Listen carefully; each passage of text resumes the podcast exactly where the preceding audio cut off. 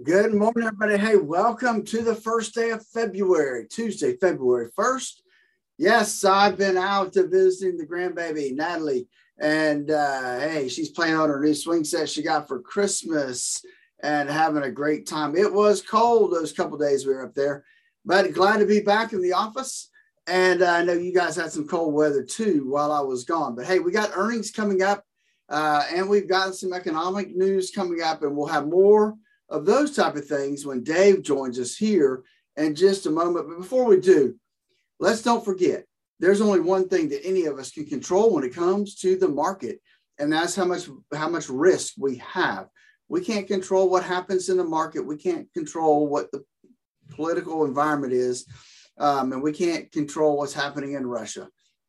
We can control how much risk we have in our portfolio. That's why we developed our core retirement design to help you design the retirement you always dreamed of. Give us a call at 863 382 0037 to sit down and go through our core retirement design. And with that, and we'll talk with Dave coming up next.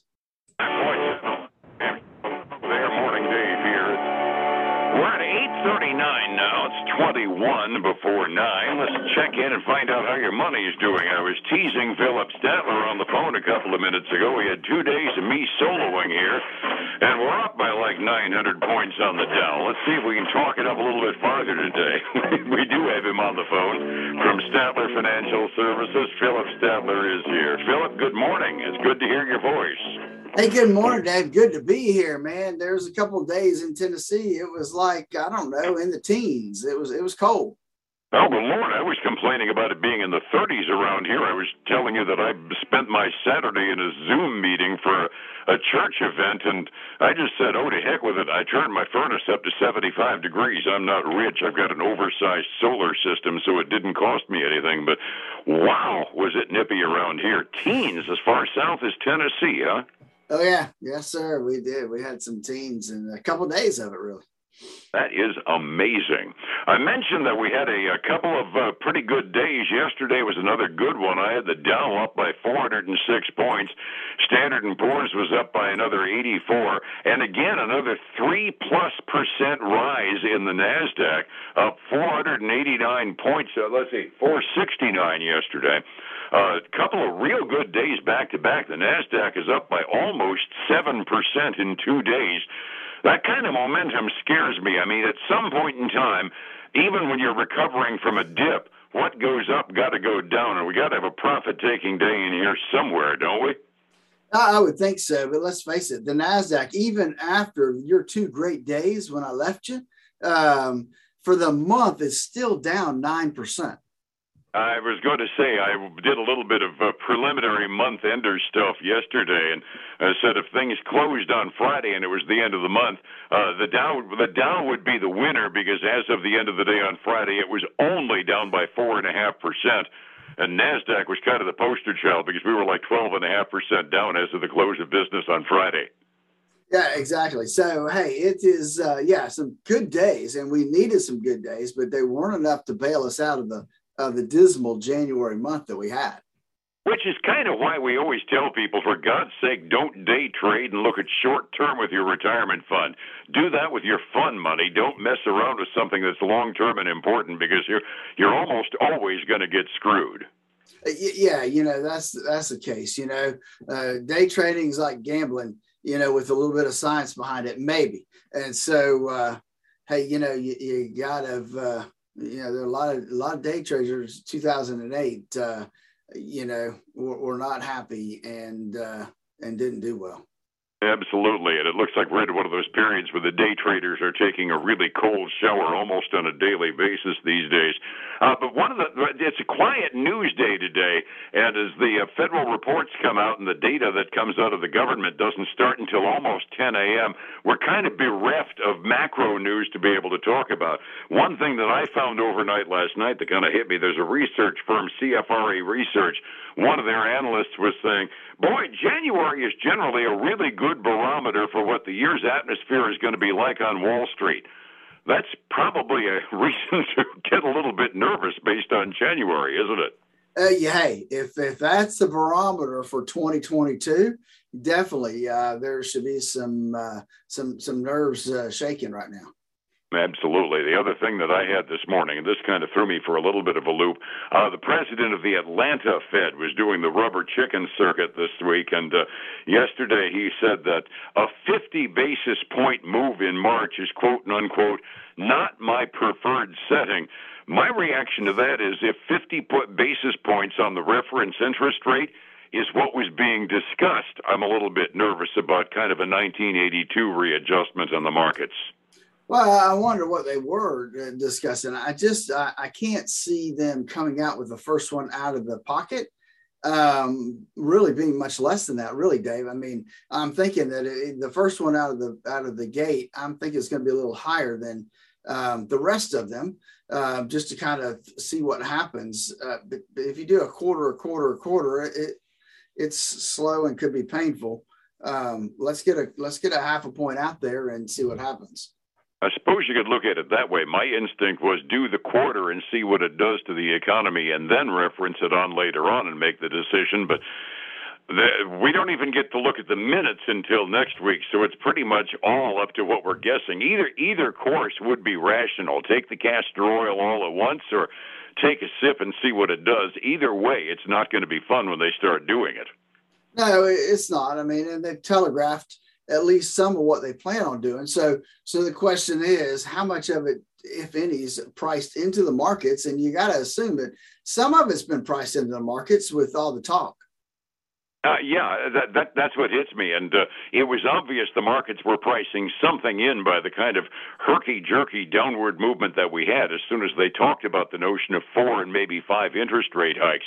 That was what triggered this current slide on markets. So that assumes some of it has at the very least been factored in. How much the market is actually expecting?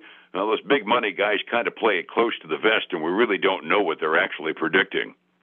Oh, that's right. We, we don't know, and and it's, well, it's one of those things we just have to keep uh, plugging away with a process. And if you don't have a process, then you're you're you can't move forward really and truly. Absolutely.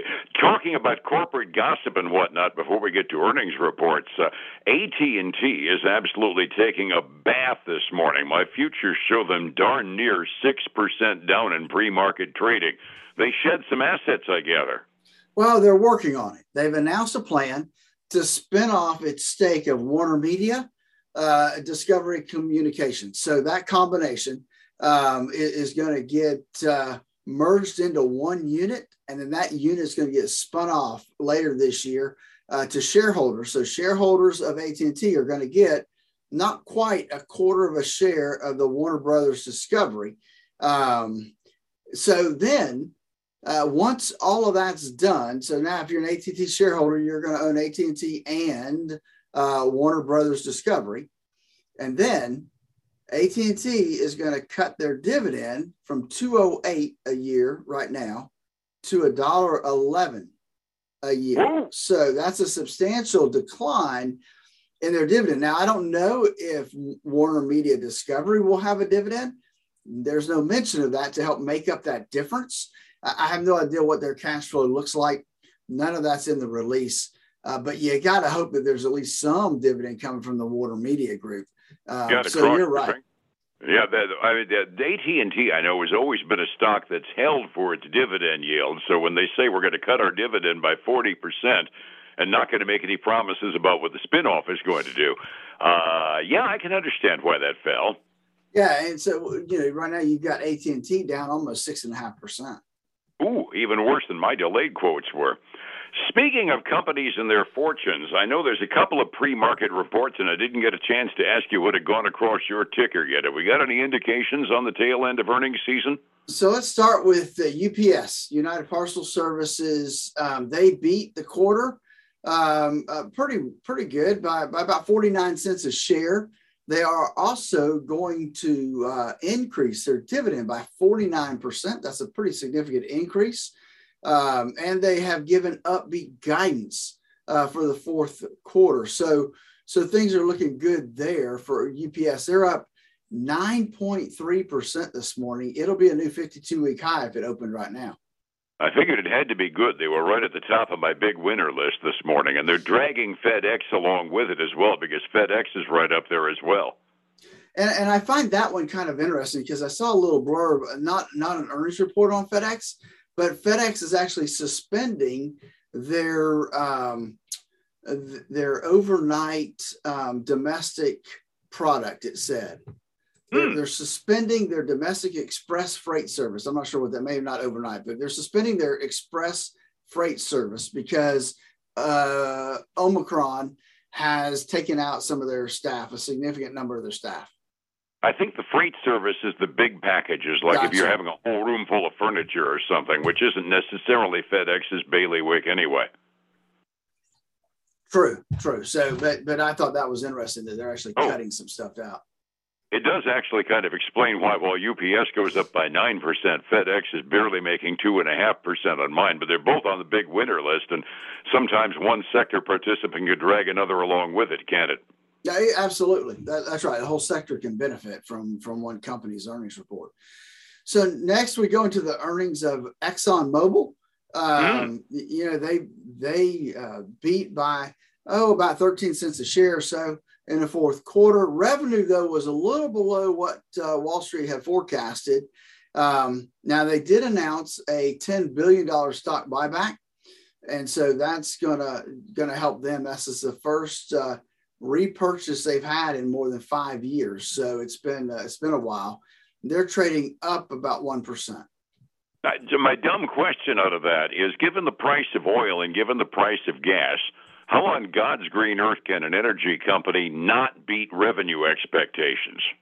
Well, the only thing that I can think is uh, travel got cut, right? The airlines got cut. I mean, people weren't flying as much, people weren't traveling as much because of COVID coming back up, and so that could have had some pressure on their uh, on their revenue.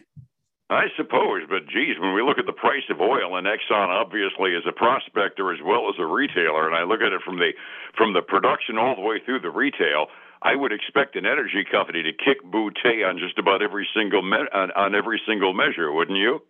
Uh, you would think so, yeah, but you don't know what their expectations were. Maybe they were a little unrealistic. That's true as well. Other indications, a few big names that are in the hopper, I know. Hey, the only other I got, I got two right now. I got Sirius XM, the satellite radio company. Uh, they beat by a penny a share, came in at eight cents. Uh, revenue above forecast. They are going to spin out a special dividend of 25 cents a share. And so uh, their stock's up about six tenths of a percent. And then the, the last one I have for you today is uh, Cirrus Logic, which is a semiconductor company. Mm-hmm. Um, mm-hmm. They beat by 40 cents a share revenue above expectations as well. They issued stronger than expected uh, current revenue guidance for the current quarter. So I'm not sure there's something in there that we're not seeing because they're sliding this morning, uh, down 3%. And, and I didn't see anything bad in that report that I saw. So there must be something else somewhere in the details that, uh, that aren't in my report. I got you. The post market is going to be a busy one today, by the way. Not only do we get General Motors, but we get Google, the Alphabet people, and Starbucks among the uh, who's who are reporting at the end of the day today. So we've got a lot to talk about tomorrow morning, don't we?